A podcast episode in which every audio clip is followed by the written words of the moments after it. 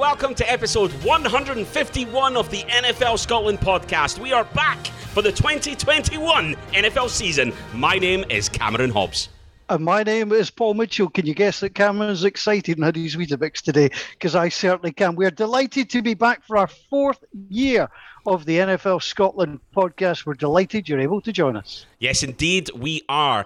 Um, really excited about the season ahead. We've got lots to cover. This is the return now to the weekly podcasts. We'll be here all the way through to the Super Bowl and slightly beyond as we give you a Scottish slanted take on the NFL every single week uh, for the rest of 2021 and into 2022. And good grief, it cannot come quick enough. Things are hotting up. The stories are starting to fill in. We've already got our first season ending injury. We'll get to that later on.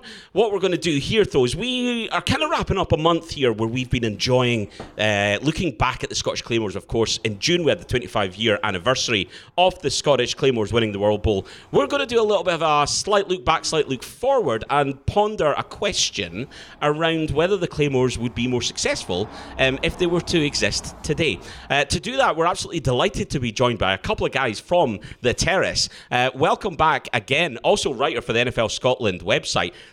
Andy Harrow, how are you doing, sir?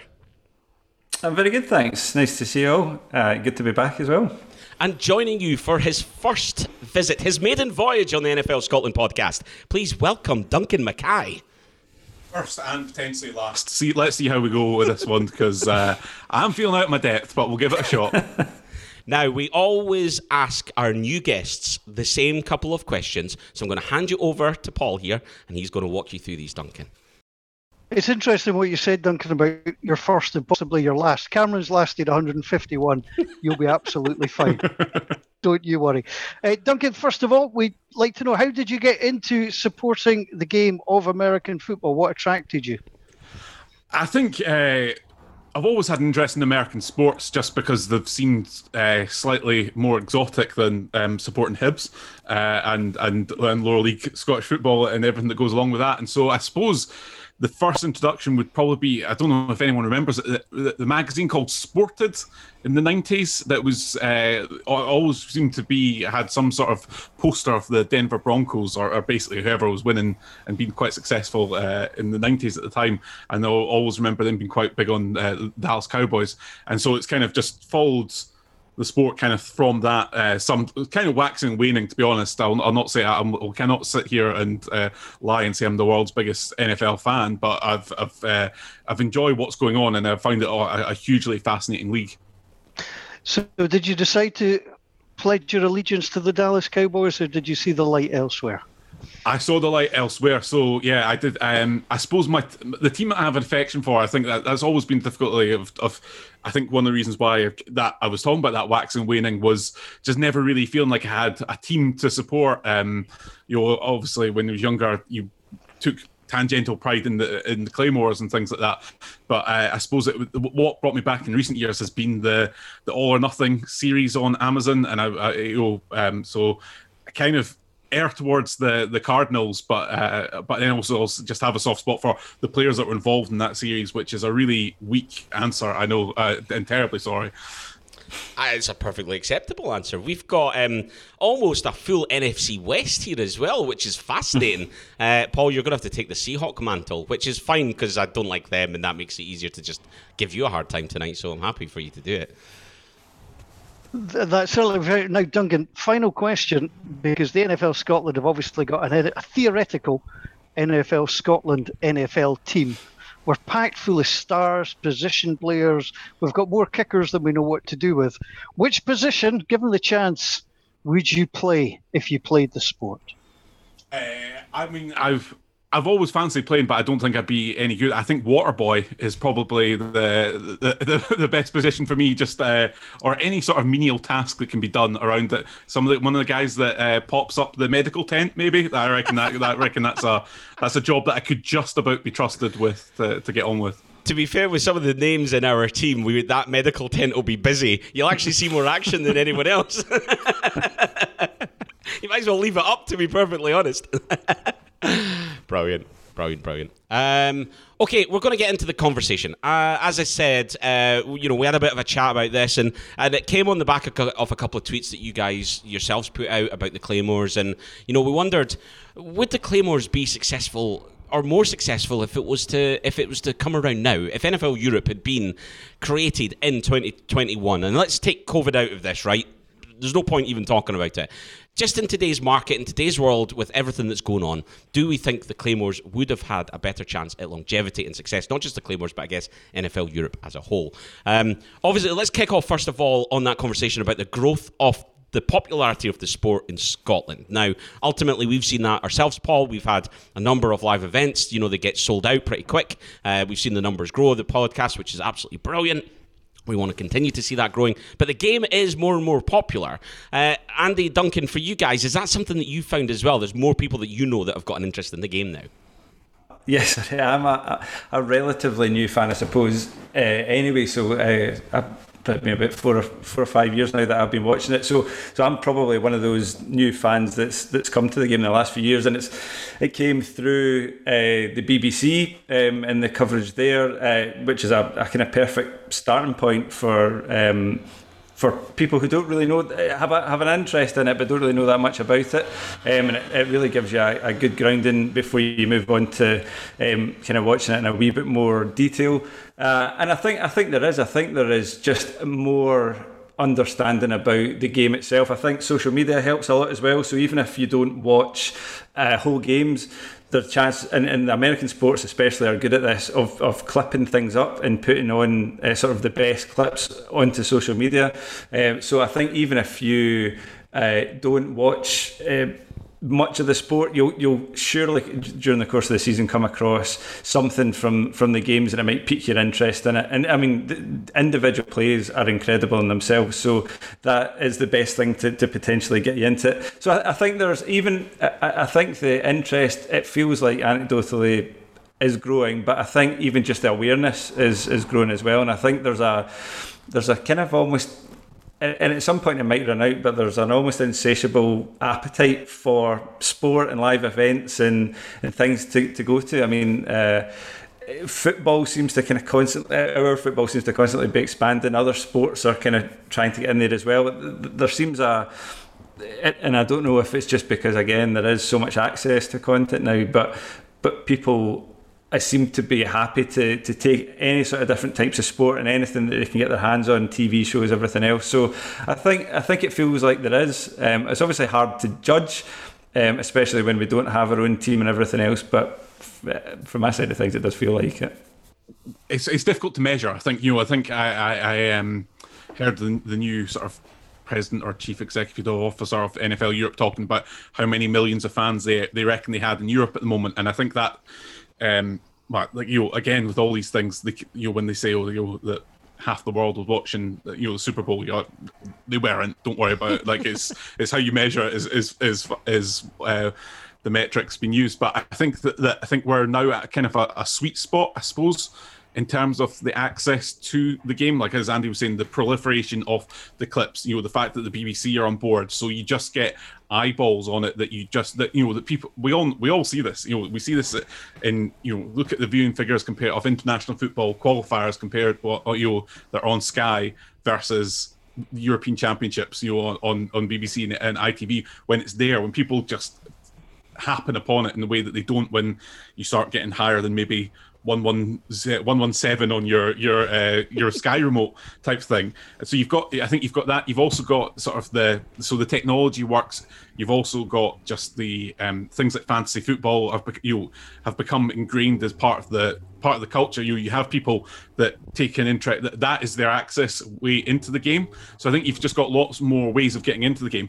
You know, you, know, when I you know in the early 90s and heard about this thing called American football and there was you know the, you would see maybe a segment or two on Transworld Sport if you're up early enough on a Saturday morning, and uh, you know maybe there might have been games on the Sunday afternoon, afternoon, but it was it wasn't regular, you know, because it was probably usurped by uh, Football Italia and stuff like that. You know, um, you know. If I wanted to know what the rules of American sport were, it was you know, your your ways of getting it was go to the library, get a book, or you know if you did were lucky enough to have a computer, you had something called Encarta, and you you had to do a CD-ROM and, and look for it that way. Like whereas you know, if you you can see what's going on and you can you can find out you can find out as much as you or as little as you want about the sport. Um, and so I think there.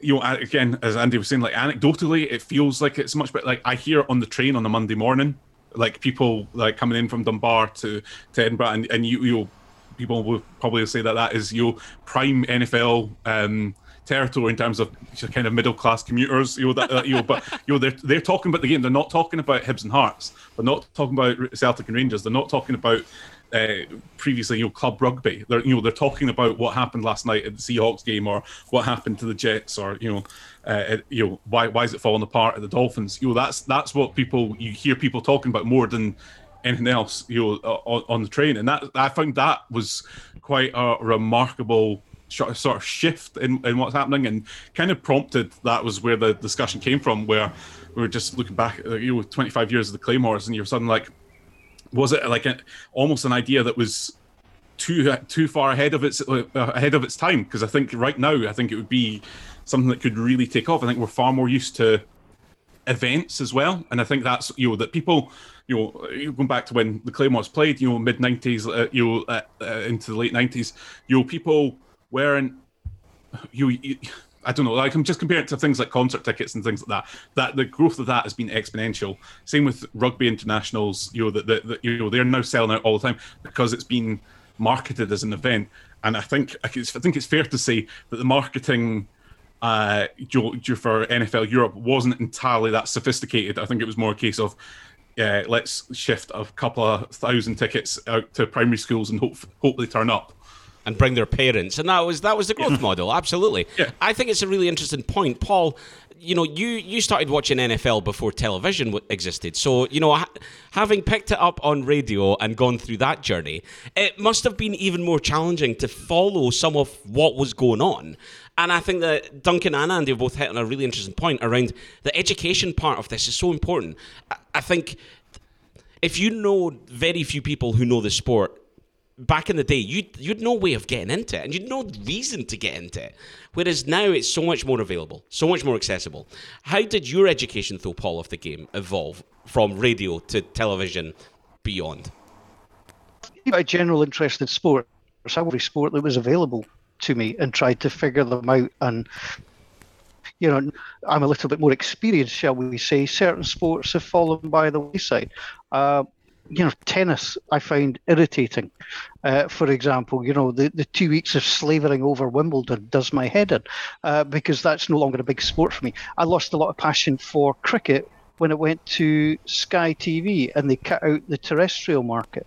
So, just to touch on some of the things that Andy and Duncan said. So, I mean, I had six things written down, and I think you hit most of them. Social media now, it's an access point for just about everything. How do you measure things, which Duncan measured. You can lie with any sorts of statistics. I don't believe any of them.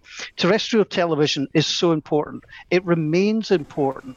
And even in what, what I would class as my next thing, a segmented marketplace, there is still something about free to air television at the moment that is holding against, you know, your pure subscription model or your prime. Your fantasy football is is absolute genius marketing because it gives you a reason to watch, gives you a reason to play, and I think we're seeing that with the English Premier League has done a very similar thing, and it's a way of engaging people who might lose interest somewhere along the way. The other one that I've written down is betting, and I think that's going to start to become very very big. Um, you know, I mean, we've all heard of the sports books in Vegas and Jersey and things like that. So I think you've got an access, a greater point of access than I had as a kid. But the problem is that access funnel, there's about a thousand things trying to get through that particular door. So while on one hand it is actually easier because it's easier to promote your product, everybody else is doing exactly the same thing. The NBA is pushing, Major League Baseball's pushing, the NHL's pushing. So it, it, it is quite difficult still to engage. And I think that's where you do things like terrestrial television, fantasy football, and things like that really do help bring people along. Now, the other thing, just finally about terrestrial television, if you had three dull blokes sitting talking about the highlights, people would, which I think what the BBC have done have been very, very well. A, they should have put Cameron Eye on. They didn't. Second best was Mark Chapman, which was a pretty good shout uh, with Jason and Osei. And that, and if you if you flip back slightly to like some Mike Carlson, you know, what he he brought to Merkel, you need people to engage with and identify with, and if you can do that, that's your route, and that's the interest. You're right, Paul, and you make a number of really interesting points. Again, I agree with what the guys have said so far. You didn't answer my question, though, about your education and how it was on radio versus television. But I think that, you know, it's still. Well, you, you take the cave paintings, they were helpful, you know, because they had the place mapped out. No, I mean, radio. Every team was the radio. Buffalo Bills. it was just the Bills. and, and they still lost. Good radio engages you doesn't matter what it is. Good radio engages you. You know, if you turn on your radio, your car radio, and you flick to a station, if it's good, it might not be what you normally listen to. It can engage you. You know, uh, you know, um, I talked about tennis and how I find tennis exceptionally boring. But if you listen to Five Live, some of the tennis stuff was good on that. So sometimes it can get you. So that grabbed me. The the pictures that were painted, and then that when it came on Channel Four, that allowed you to actually see it. Um, I didn't go to Encarta. I did buy a book, a Marks and Spencer's NFL book. I'm sure lots of people have got them, uh, which tells you exactly how it all all worked. And from there, you, you just pick it up, and it becomes a fascinating thing. And I am I'm actually slightly counter-cultural. If other people don't like it, that tends to mean I'm going to like it because then it's something a little bit different. Uh, and I think you tend to find that with American football. And I think as we get a little bit older, actually the joy comes in sharing that with other people who've had a similar experience. They may have, you know, got into the sport on their own, but all of a sudden, you know, 20, 25 years later, you're in a room with full of people who did a similar thing, and you've all got stories to tell and, and the ways that you started to enjoy the game. And it's interesting, do you know. I think another point you've made there is the fact that it's it's it's nice to watch NFL with other NFL fans, and I think it's still at the point where that can exist. Um, you know, you talk about our football, and to be honest, there's certain games that do you know what? There's people are just hard work, and I hate talking about football with them because they're just. I'm sure they're saying the same with me, but they're just dicks. And I'm like, this is a crap conversation that I don't want to be part of. You're just blinkered to the point where you can't even talk about it. That's like, I don't mind a blinkered, opinionated view, right? But to the point where you can't even hear another opinion. It's just we're getting into politics with that crap. So you know, eh, American football is better because it you can get a pub full of people, and you can get people sitting on a train talking about a collective of matches that have happened and the impact across the whole thing, and you can look forward to it. even with your own team. You you kinda can have that affiliation with some other teams, and you can have weird irrational hatreds of other teams and teams that you like to see lose, and players you like to see lose, and then players that you love to see play because they're they're explosive and they're high octane. Um, and I think that that's something that's quite unique about the NFL experience right now. Is it's still pleasurable to watch in a group of people, and quite often a group of people you don't necessarily know. So I, I think we've talked touched on a number of points there around the growth, you know, a number of reasons. If we were to look at the Claymores now, though, let's talk about grounds and facilities in Scotland. You know, obviously, they played at Murrayfield. Uh, Duncan, you talked about it. I don't know if you went to games. Andy, I can't remember if we discussed whether you went to games or not. I know, Paul, you did. I went to a few. Um, Murrayfield's a brilliant stadium, but when there's 10,000 people in a 60,000 seater stadium, you lose a little bit of the value of the atmosphere. And I wonder whether there's a better place where you would put the Claymores now if that was the size of audience that they were going to play in front of. And would that be a better experience overall? it potentially comes at a good time. You know that we, we are going to be looking very soon at having Hampden redeveloped potentially. You know if the money is put in place, and it was just something I, I noticed today. Um, you know, we should be looking to build a cathedral of sport to a degree. And, and again, ambition is not necessarily something that uh, is a useful bedfellow with people in in, in uh, sport in Scotland, but you know, what what they've done at Croke Park with, with, in Dublin, which is an amateur sport, but you know, is is uh, it's uh, even at the moment when there's games not being played, you know, they, they were having uh, uh, uh, celebrations today, but it was also acting as a, a vaccine centre and a test centre and doing numerous other things, and it's got a museum and, and things like that. So I think there's enough space that Hampden you could redevelop to make it a the, the home of, of Scottish football properly, but also that you can make it a versatile uh, multi-purpose arena to do things that can you know, that doesn't necessarily have to take up the the, the whole stadium and things like that. You just have to look at you know, BC Place in Vancouver, easily done where they where, where it's a huge huge stadium, but they um they but they've got the ability to close the upper tier but enclose it so it makes it look like there's not an upper tier exists.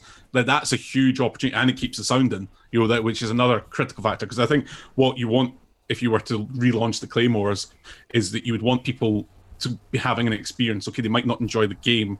You would hope they enjoy the game, and you would hope that the Claymores win, and then they're, immediately badgering mum and dad or you you or their partner come along. You've got to come and see the next game, but you want them to have a good experience, and you don't get that at. Uh, at Hampden as currently configured, or Murrayfield as as, as you know, much the same that Edinburgh Rugby have had to you know build a well, I'm not even sure what you would call it, um, to, to, to be polite, uh, outside the the ground. So I think that that you would have to think carefully. I think that the the experience has to be thought of even before you even say this is the, this is the team we want, um, because ultimately you don't want to be in a position where in, t- in ten years' time they turn around and say, well, actually no, it was the facilities that went up for up to scratch. If you invest in the facilities first, uh, then you make it a, a, you know kind of a no brainer in my opinion. Uh, the other side of it, I guess, uh, from a from an attendance point of view, is that if there, there's a number of there's obviously a number of Scottish football grounds, especially of a, a sort of 10,000, 15,000 uh, sort of figure that would maybe more naturally fit a, a, an average audience that would go to uh, an NFL Europe game, say if they were if they were rebranding it again as that.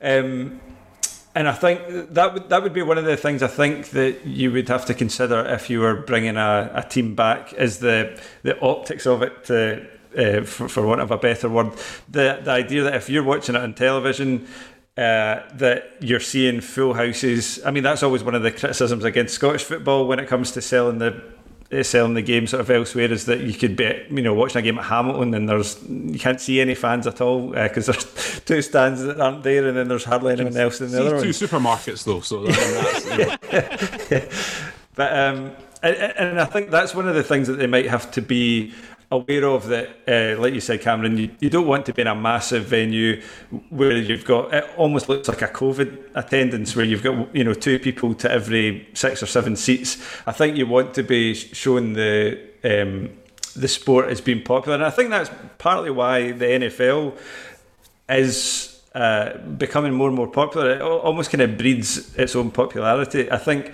so. F- using my example, part of the reason I was interested in getting into it was because a number of my friends, and sort of Duncan included, would talk about the NFL and would sort of seemed interested in it, and it seemed like a kind of popular but also a wee bit niche thing to get into. And I, I think you want to make it as easy for people to get into as possible. And if and if you're either going to games or watching them on television and you've got a kind of relatively full house there, you've got a good atmosphere, even if you're not that bothered about the sport as such. You might go along to it as a as a bit of an experience and you know like that that event type thing that that is so much more popular now. Um, you know, even going to Glasgow Rugby here, I've got no real interest in the in the rugby anymore. But I've been to I've been to see the Warriors because it's and it's and it's been an entertaining afternoon. You know, it's it's full houses and it's um, decent crowds and everything everything like that. So I, I think you know, maybe looking at a, I don't know, a ground share with Livingston or something. Not an ideal, not an ideal ground in many ways, but something in, in, that scale might also be a might be an option. And I think there are more options now than there were back when the Claymores were around. There is a lot more stadiums with the potential to have good facilities, and football fans here are not always particularly well treated, but NFL fans generally are given a wee bit uh, of a better experience. So, so there's a lot more opportunity, I think, for for bedding in a, a team and making that experience sort of decent for people. I think, I think that is the, that, that, that is the difficulty is that Scotland doesn't doesn't really have that mid range. I mean, I, I think you, you, could maybe say Tynecastle, Easter Road in Edinburgh, but they're t- probably too tight uh, and you know they don't allow you to do the the experience stuff that we were talking about. You know, you get you you're not going to be able to block off McLeod Street and and be on Gorgie Road to create some sort of tailgating experience for people, and the same down at down on uh, Easter Road and, and Albion Road and, and, things like that. And I think that there, there's a danger.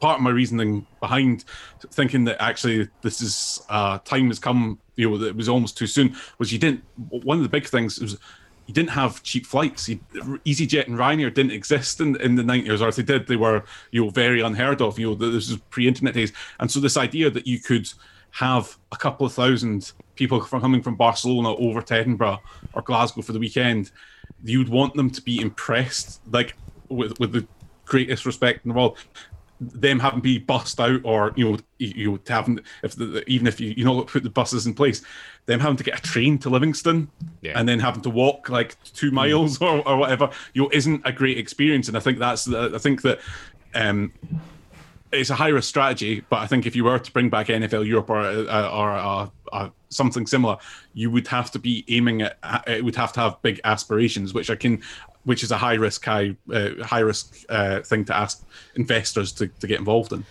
And and it's true. Like um, I atmosphere is so important in this. Uh, you, you touched on the rugby there, Andy, and for me, actually, it was a couple of games for Edinburgh rugby. I started going along in the New Year game against Glasgow. And every year, well, it helped the Edinburgh kept winning, but every year it was a, a great atmosphere, and and it kind of drawed me into. Now I like rugby. I enjoy going to the rugby. I enjoy watching it on the telly, but I wouldn't often go to the Edinburgh rugby games. I started going more and more and more, and then I ended up being a season ticket holder a couple of years ago. You know, and it was because of that atmosphere and drawing in. that is what makes you keep coming back because you think, oh, actually, you know, it's a great day out. Also because you can drink. Uh, which is a big novelty in mm-hmm. Scotland mm-hmm. as well. Being able to go to the game and sit and have a drink in the stand and watch the game and enjoy it without there being the kind of nonsense that goes with sport. Similarly, and I'm and I'm not doing this intentionally, Duncan. I apologise because uh, I definitely wouldn't do it to butter up Paul. But when I was working at Forth, I, it took me to a lot of stadiums that I normally wouldn't go to to see games and atmospheres I wouldn't, I wasn't used to being in. And I'll be honest, going to Tynecastle and when Tynecastle was rocking, there was something about that that I was like, do you know what? This place when it's on fire is unreal. There's noise because it's built for that function. It's built to maximize the noise fine, Ann Budge might not like it and she's trying to get rid of it. That's an opinion that people can have. But, you know, it's it's a great place when it's on its day. Uh, and stuff like that is a massive factor in it. It's not just about knowing what's going on, it's about being engaged in the sport when you go along. And, Paul, the point I was going to bring on to you is we've seen this to an extent in some of the London games. Now, the London games are different because you've got the absolute top caliber. But we've seen games like, you know, Washington versus the Bengals they're not exactly high caliber games, yet they're sellouts and people sit to the end. And it's because, I mean, the novelty factors, they are fine, but we've seen enough of it now, it's more. It's more than the novelty factor, it's the opportunity to see the sport. And they put on a bit of a show there as well. It depends how you treat the fans. What, what are they going to see? So if you go back, you know, 30 years, early 80s, Tynecastle was a dump. Easter Road was largely a dump you went because you wanted to watch the football. You might get absolutely sodden, you know, if it was raining because there wasn't cover, the transport links weren't great, parking's terrible, because the clubs expected you to come because you were a fan of that particular club. We're, we're more sophisticated now. You know, we, we want, you know, you don't go to the cinema and just sit in some bog standard seat. You now sit in a recliner because everybody wants comfort. Everybody wants something that will give them an experience the Americans twigged this a lot quicker than us. They they then started to demolish their cookie cutter stadiums that, that they tried to make for both baseball and for football because it didn't work. The fan experience was terrible. And they started to give us things like Camden Yards, which is a beautiful ballpark that people want to go to, not just to watch baseball, but to be there socially, etc. That's where, fast forward to Edinburgh and Glasgow, that's the model they've tried to copy. A great, I mean, Scotstoun for Glasgow Rugby is a great night out, and they do well because they've got a little bit of space. I mean, it's not the best for transport links. It's not the best for pubs round about it, you know. So they've had to work hard, and I think if you want to take your fan base and your customer base for granted, you are going to lose them. So that's where American sport. I mean, going to the baseball is one of the great loves of my life, simply not just because of the sport, but because of everything around it. Um, you know, and this is where we get it wrong in this country. It's almost like you turn up, you pay your money, just get inside. We'll steward you badly. You know, in certain parts of the country, the police will huckle you. They don't basically care. They want you in, they want you out, they want you away. Now, that's not necessarily the club's fault, but I think you're now starting to see clubs thinking about the whole match day experience. It sounds a bit trendy and a bit millennial, but I think that's the way that we're going. People will no longer accept a crap experience, they'll just stop going. And you want something that will give you a memorable day out. You know, win, lose, or draw on the result. You know, if you're well looked after, there's good food. I mean, we rip people off for food in this country. We rip people off for drinks.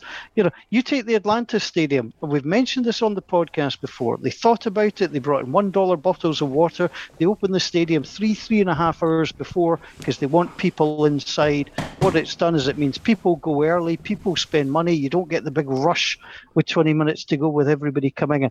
They've thought about it and that's I still th- think is missing from sport in Scotland. Is it possible to find, uh, uh as Andy mentioned, a, a 10, 15,000 seater venue? I would argue it's not because nobody's prepared to spend money up front.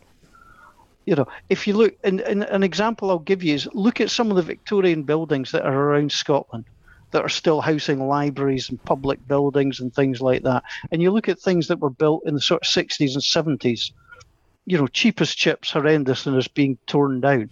We no longer value certain public spaces. We try and, you know, do things on the cheap. You know, I'm not going to, it's not a political statement, but if you look at, you know, the Sick Kids Hospital that's built in Edinburgh, all the problems that were around that, we've got to, we're no longer prepared to invest the money properly to ensure we get really good facilities.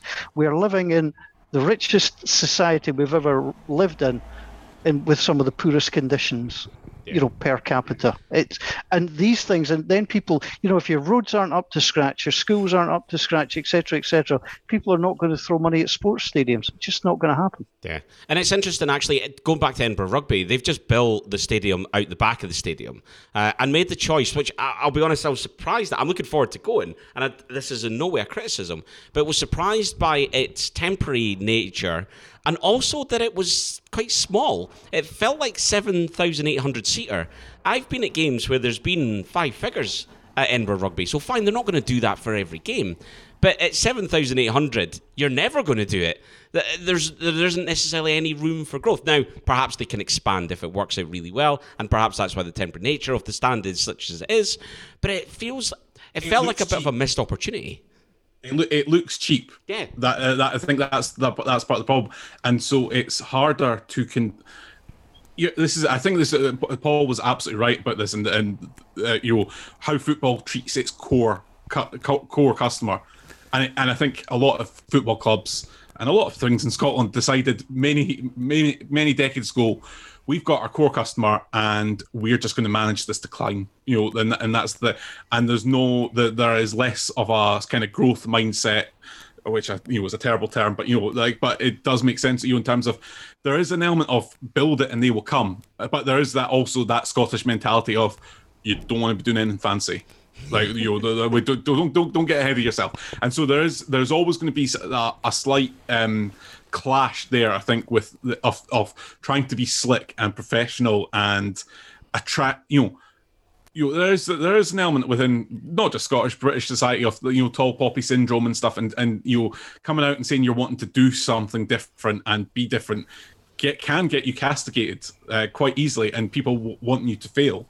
So I think there is there is that element, and I think that doesn't that, that Scottish mindset sometimes doesn't work well with the American sports mindset. Mm. But at the same time, if you're now an Edinburgh Rugby fan and you're trying to convince someone to come along, you know, to, to something that then then they, their friend pulls up on Google and looks at the new mini Murrayfield, and they're going to be like, "Well, that looks really temporary and looks a bit meh." Like how how that you know, and it's and it's further away than even the tram stop was to the stadium. You know, like it, it becomes just you've you've got to stop putting hurdles and obstacles in people's way and making it as easy as possible to to get involved and that includes you know going all the way back to how people are introduced to the sport you know the opportunities around the stadium to try American football for kids and stuff like that. Because I think you know probably part of a much wider issue. But you know, I think the NFL, you can kind of see what they're doing with the the, um, the schools that they're developing in Europe and stuff like that, because they're going to need to do that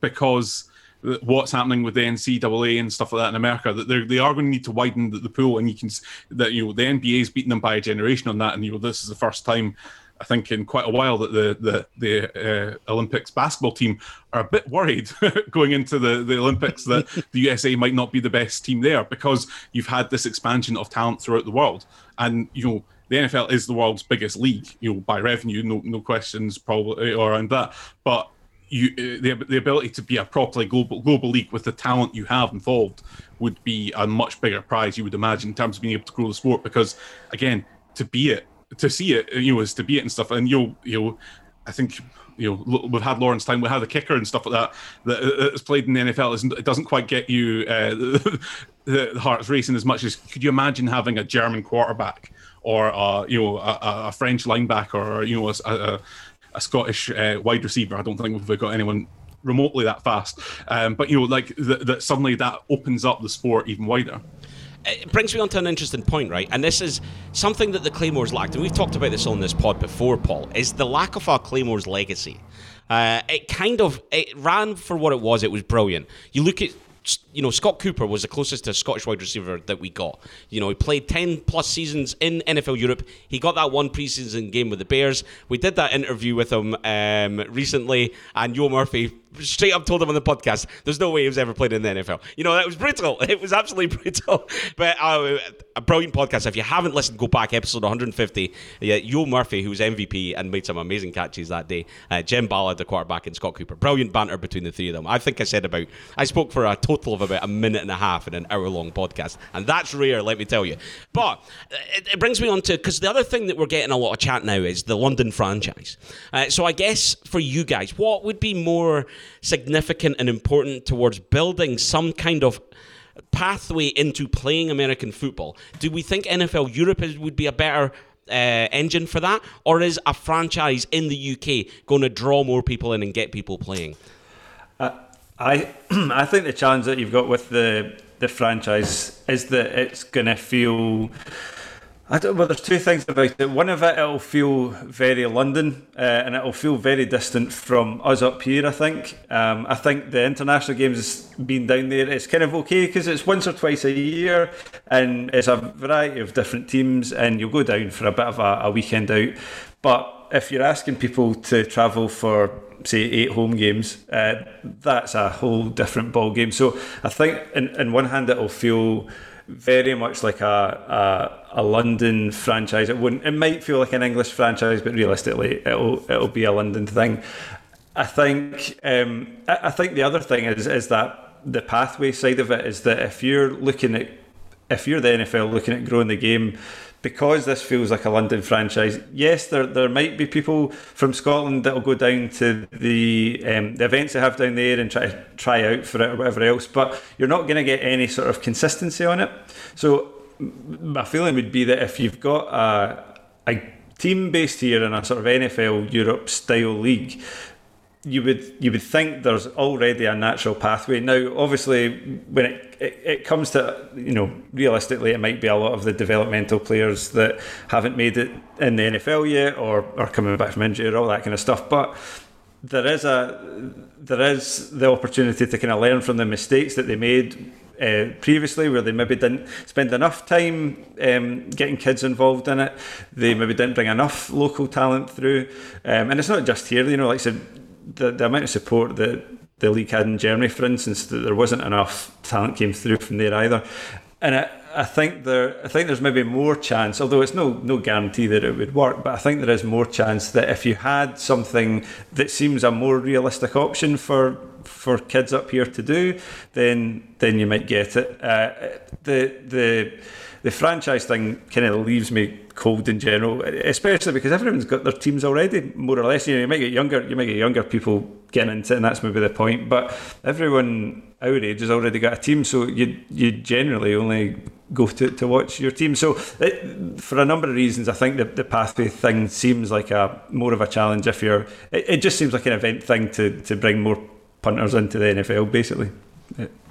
I was, I was going to say, in terms of a, a, London franchise or whatever, I think the, the the biggest problem is you you can't shrink the Atlantic Ocean. Like I think that's fundamentally what like if if they if they come in and are hugely successful, you know, if, if that is the model they say they're going to build a, a franchise or they're going to relocate the Jags full time or whatever, you are going to have the first year of just bitching and moaning from other teams. Like, there's no way you can get around the fact that you're asking uh, your teams to make a huge amount of effort, uh, and I don't, you know, we've we've kind of seen a, a, slight model in that in terms of the Toronto Wolfpack joined the the rugby league, uh, Super League, and you know, COVID aside, that that seemed to be going quite well, but that also involved them, you know. In, uh, there was a lot of logistics involved, you know, because it's the Atlantic Ocean. Like, there's there's not a lot you can do about. It. Now, if you were maybe to have two or three franchises, that's good. But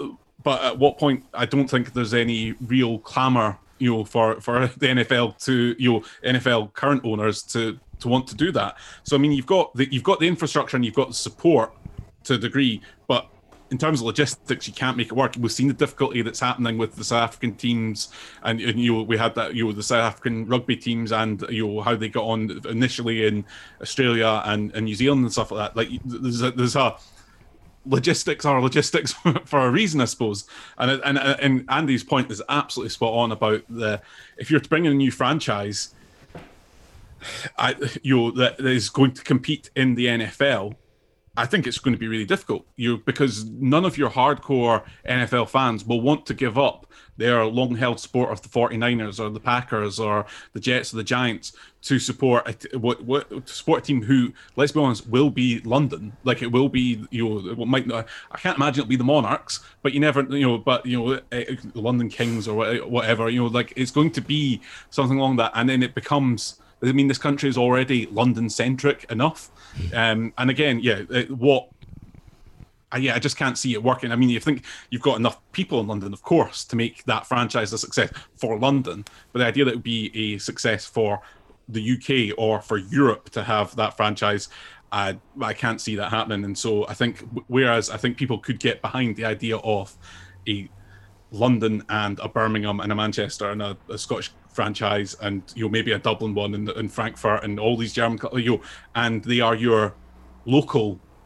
NFL team and you still retain and, and, the seasons don't overlap and you've got and you can build it as a development league that you see the superstars of the future or you know the the guys coming back for one last attempt because obviously you can probably learn a lot more from an NFL Europe game than you could from any preseason match or, or how they how they do in, in you know preseason camp.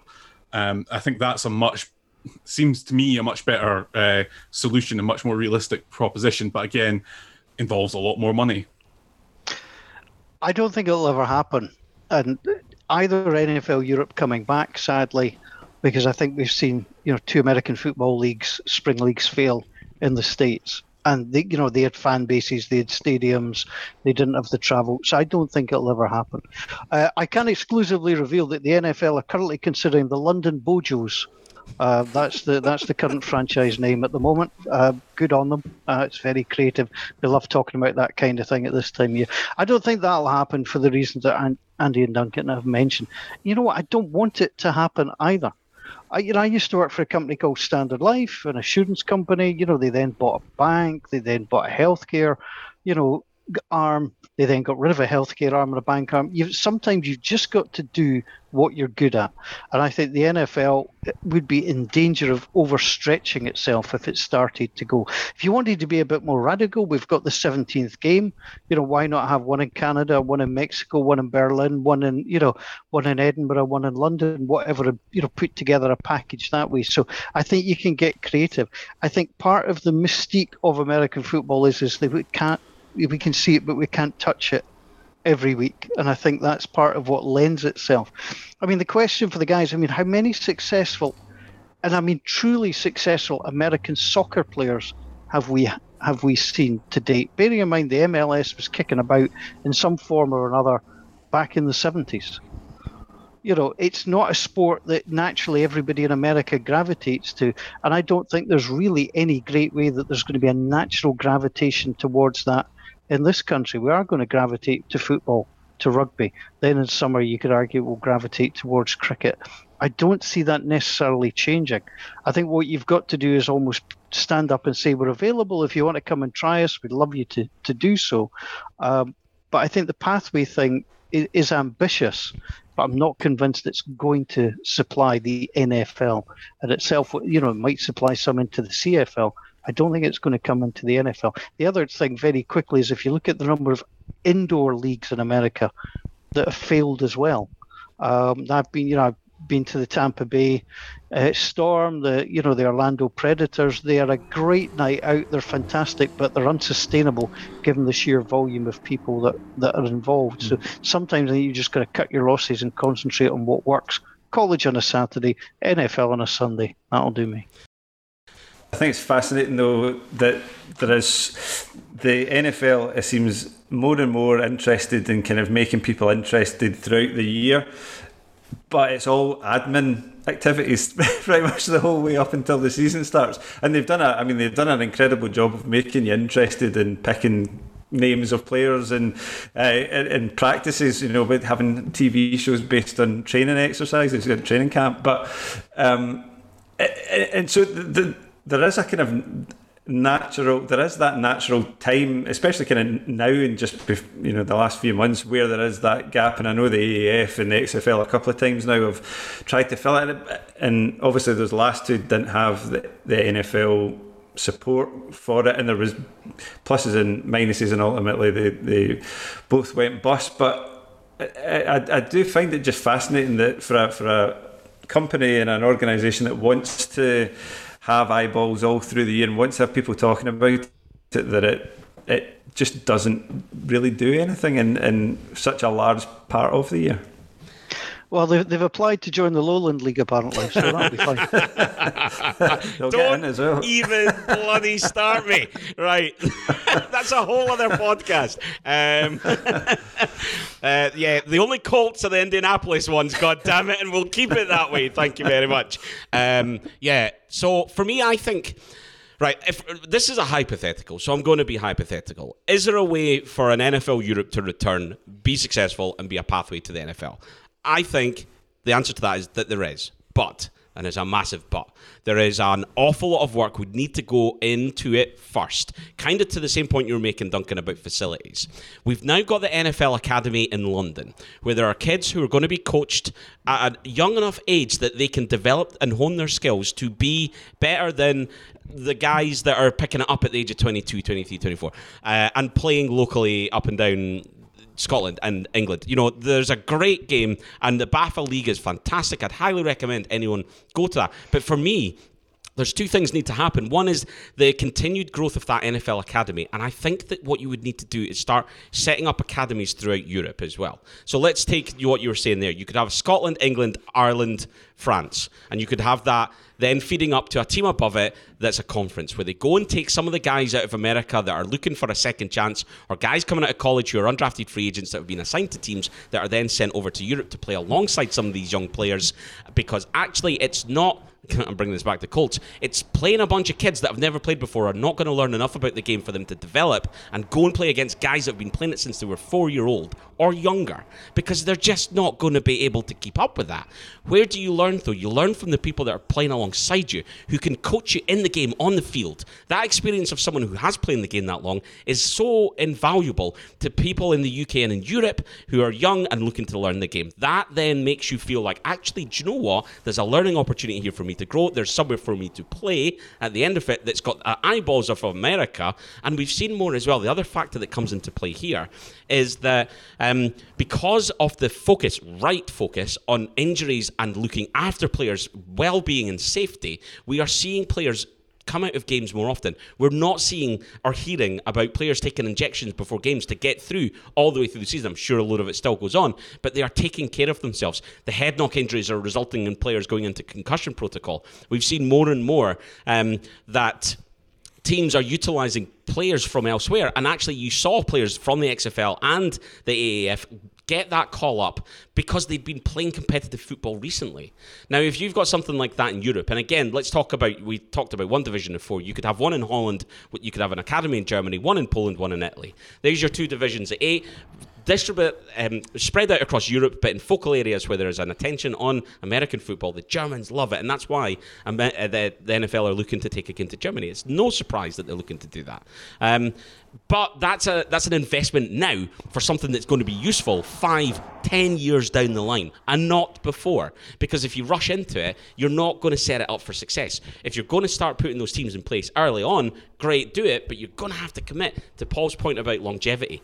There has to be a focus on a long term plan, not a 10 year plan or anything like that. It would need to be a 30 year plan. You would need to roll the dice and you would set a rule that says, right, if the metrics go below a certain point, we will pull the plug on this, but we will keep pushing this because we want to open up American football to the world and we want to get the best sports people possible who've got a passion for the sport playing it.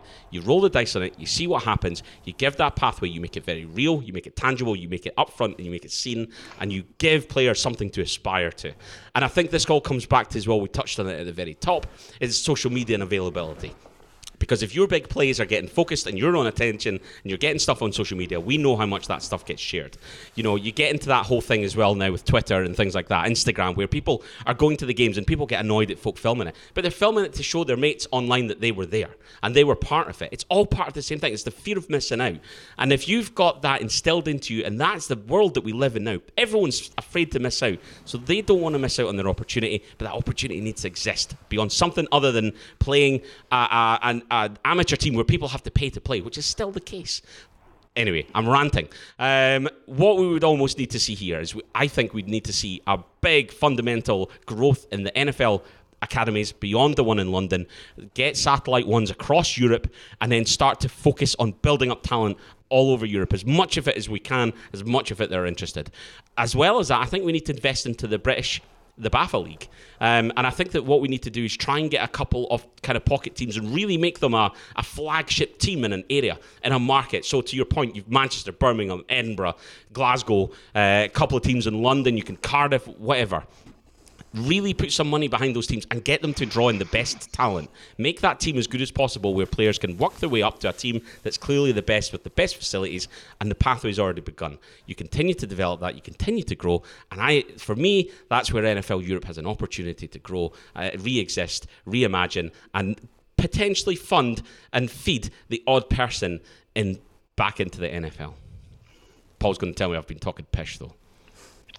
No, I think we did mention before the podcast we weren't going to really reference COVID. We were trying to think of it in a big picture. But if you if you look at things realistically, I think COVID has set things back because you're not going to speculate at no. the moment. You know, and and that that's a fact of life, and I think that's where we are. You know, because you know if you if you're going to have to sink in an awful lot of advanced capital into a business, and all of a sudden you can't get to the place of business uh, it, it's not going to happen. I think what I th- what I think still think is they pulled the plug a little bit too sharply on the on the NFL Europe, and you know tried to take it away from that London Monarchs, you know Scottish Claymores rivalry. But it comes down to one thing: money. Money was tight at the time, and when money's tight, things regress. And I just think we're not in that cycle uh, where we're going to go forward.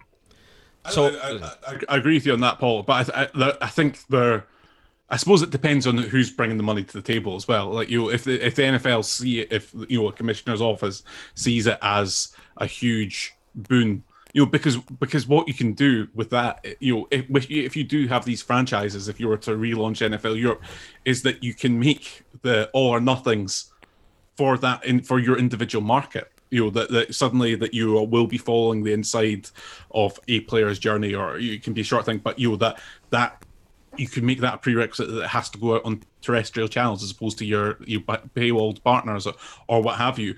And it's just if again it's difficult, but there should be a way of quantifying it to be able to show how that eventually builds the pathway into any NFL fandom, um, which you know is ultimately you you want you want to be able to at a certain point say, well, this is we this person watched all or nothing Amsterdam, uh, if you want, or and it ended up with them going to a gate, like being able to follow that journey through. That they watched it and then they bought tickets, and then from that they you know the, what their player ended up being drafted by the Browns, and you know, they bought a Browns jersey and now have taken out an NFL pass or, or what have you.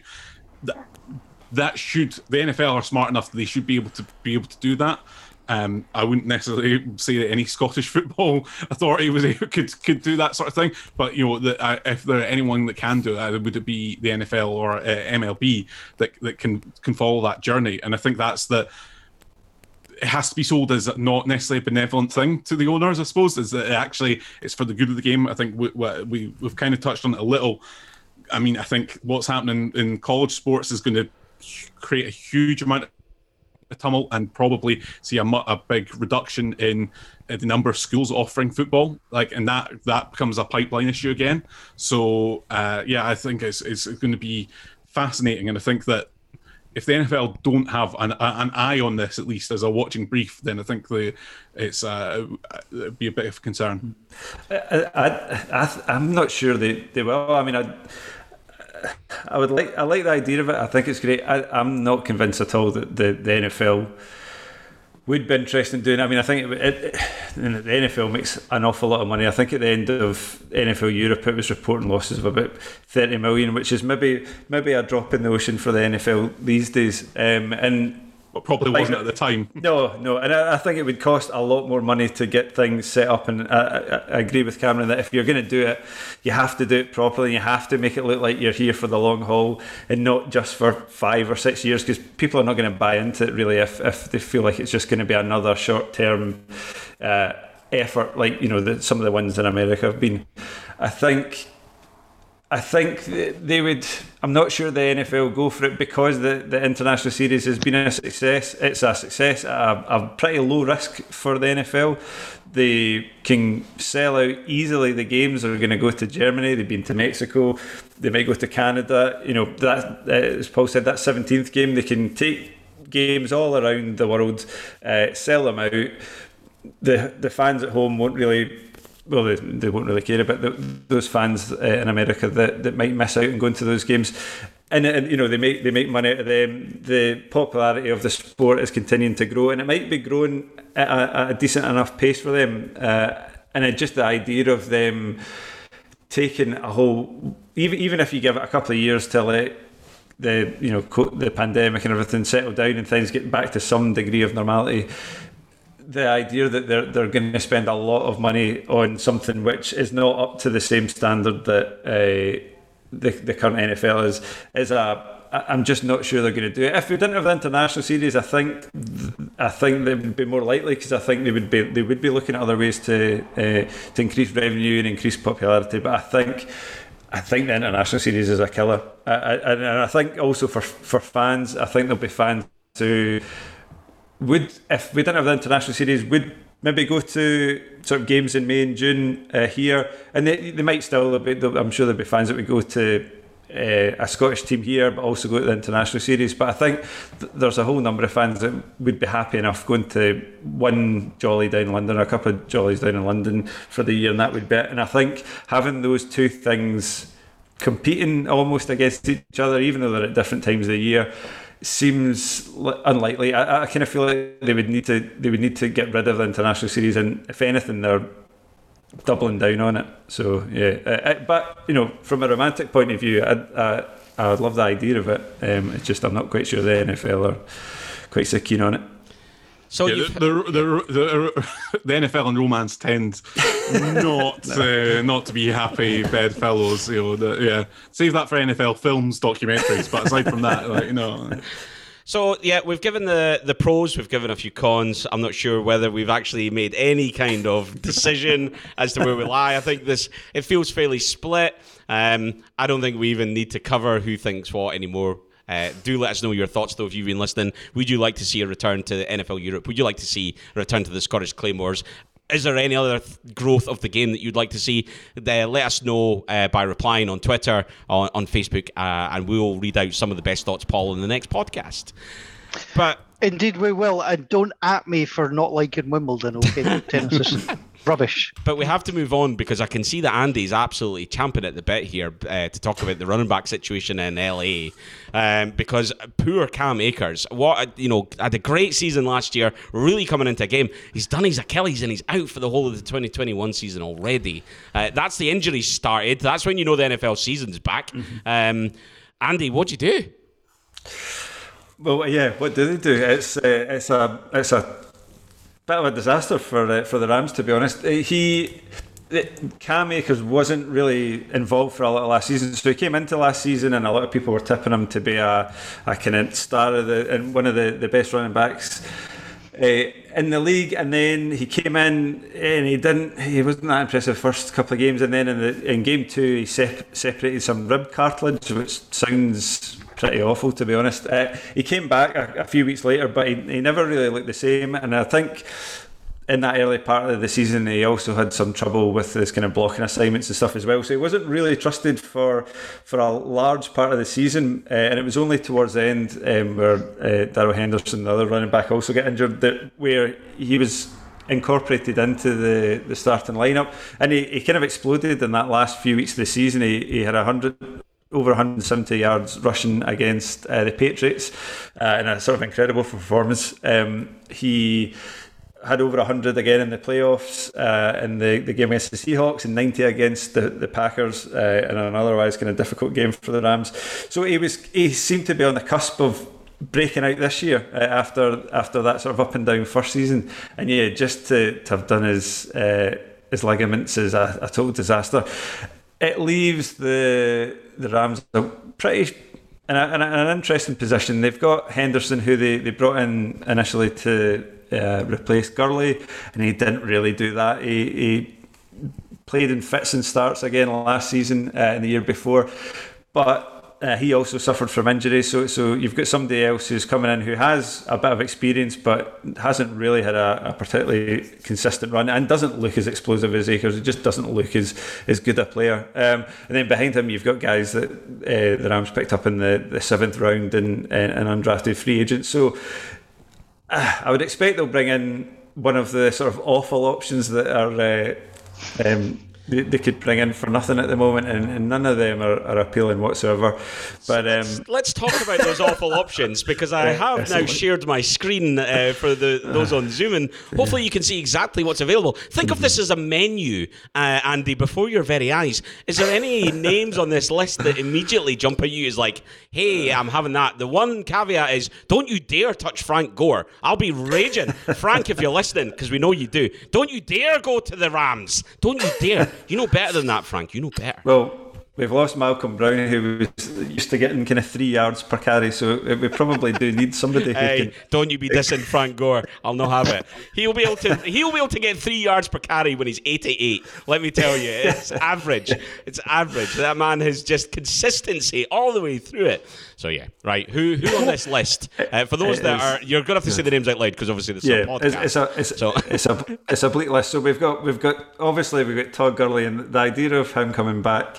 Uh, it's romantic, but not really rooted in any reality, given that his knees basically seem to have, have completely gone, and he, he was he was largely pretty ineffectual for uh, Atlanta last year. Uh, you've got Duke, uh, Duke Johnson, uh, T.J. Yeldon, Dion Lewis, Chris Thompson. I mean, none of these guys are, are thrilling. Uh, Adrian Peterson coming back for his umpteenth season. Uh, I mean, he he might actually be the one of the better options on the list, given that he, he's sort of been okay again the last the last couple of years. Um, Le'Veon Bell would be the one that you think on paper, but but he has since he's come back has been really poor. Was not impressed with him at Kansas at all last year. Wouldn't really be very excited about him coming in. Uh, yeah, Ito Smith, D'Onta Foreman. Uh, I mean, there's there's no one on that list that uh, did really anything last season. I mean, maybe Adrian Peterson did did, did the most.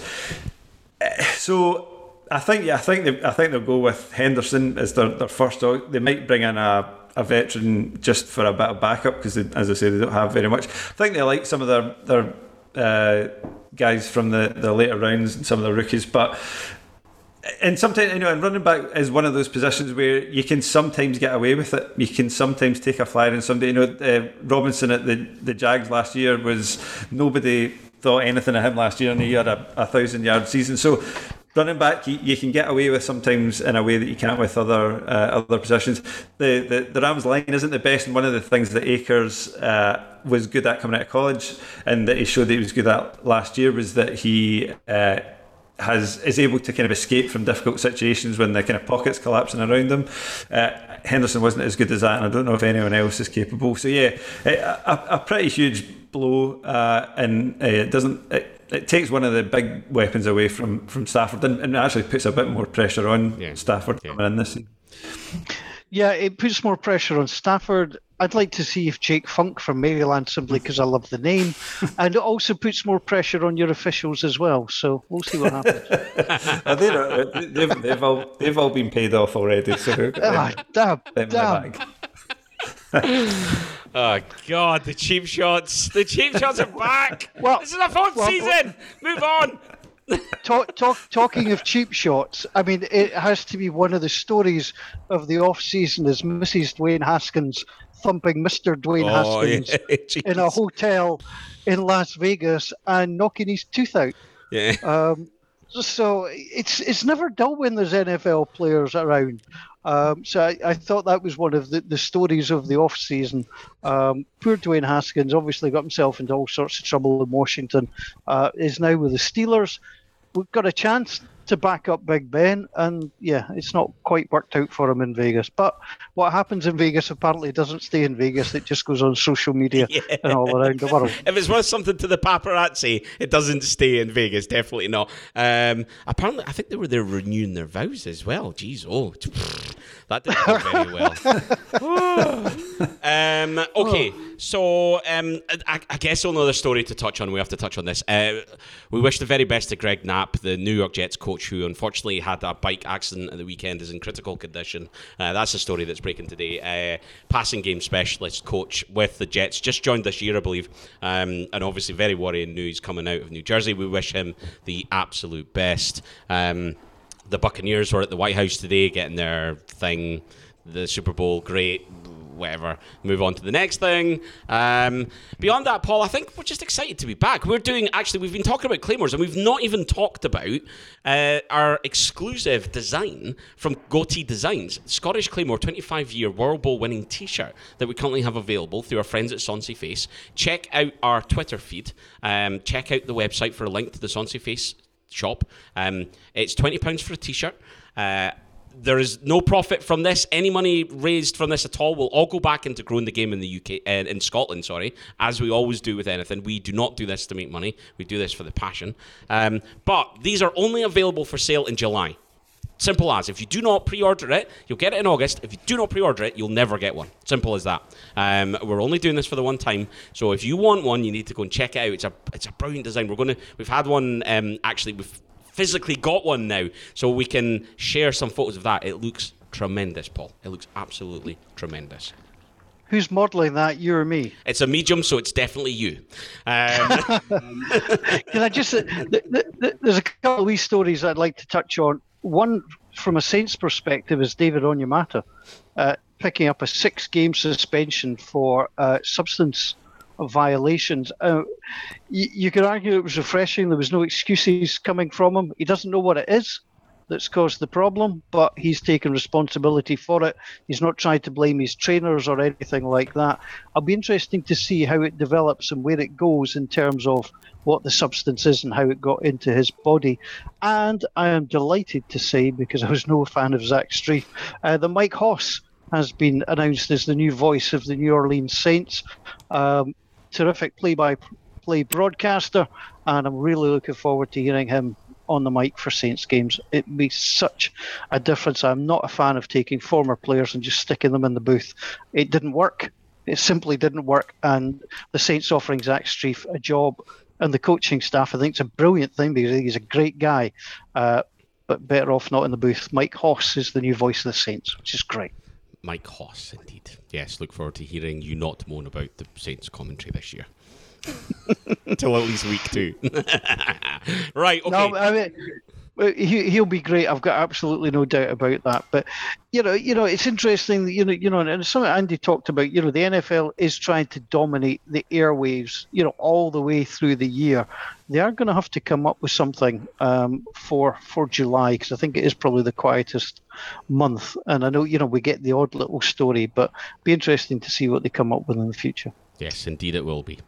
Right, well, that's the full time whistle for episode 151. We're officially back, but that wraps up this one. Uh, thank you for taking the time to listen. Please, as ever, do share your thoughts on this and every episode. Share your thoughts as well on whether or not you'd like to see a return to NFL Europe and the Scottish Claymores at Scotland NFL on Twitter and search for NFL Scotland on Facebook. Brilliant to be joined by Duncan and by Andy. Thanks, gents. We'll have you back again during the season for all sorts of chats check out the NFL Scotland website. Lots of great content on there. But we'll be back again next week. We're back weekly now. The season really is about to get started on the NFL Scotland podcast. For Cameron and myself, thanks for listening. Bye for now.